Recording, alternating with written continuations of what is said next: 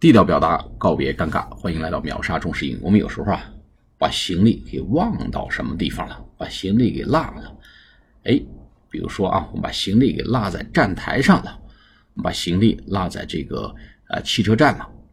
这个落在行李或者忘了这个行李怎么说呢？叫 leave behind, leave 留下了 behind 身后 one's luggage， 然后 in somewhere 或者 leave behind one's baggage in somewhere。 比如说哦 Mary was so absent that she had left behind her baggage in the bus terminal。Mary 如此的粗心大意，以至于她把她的行李落在了这个汽车站。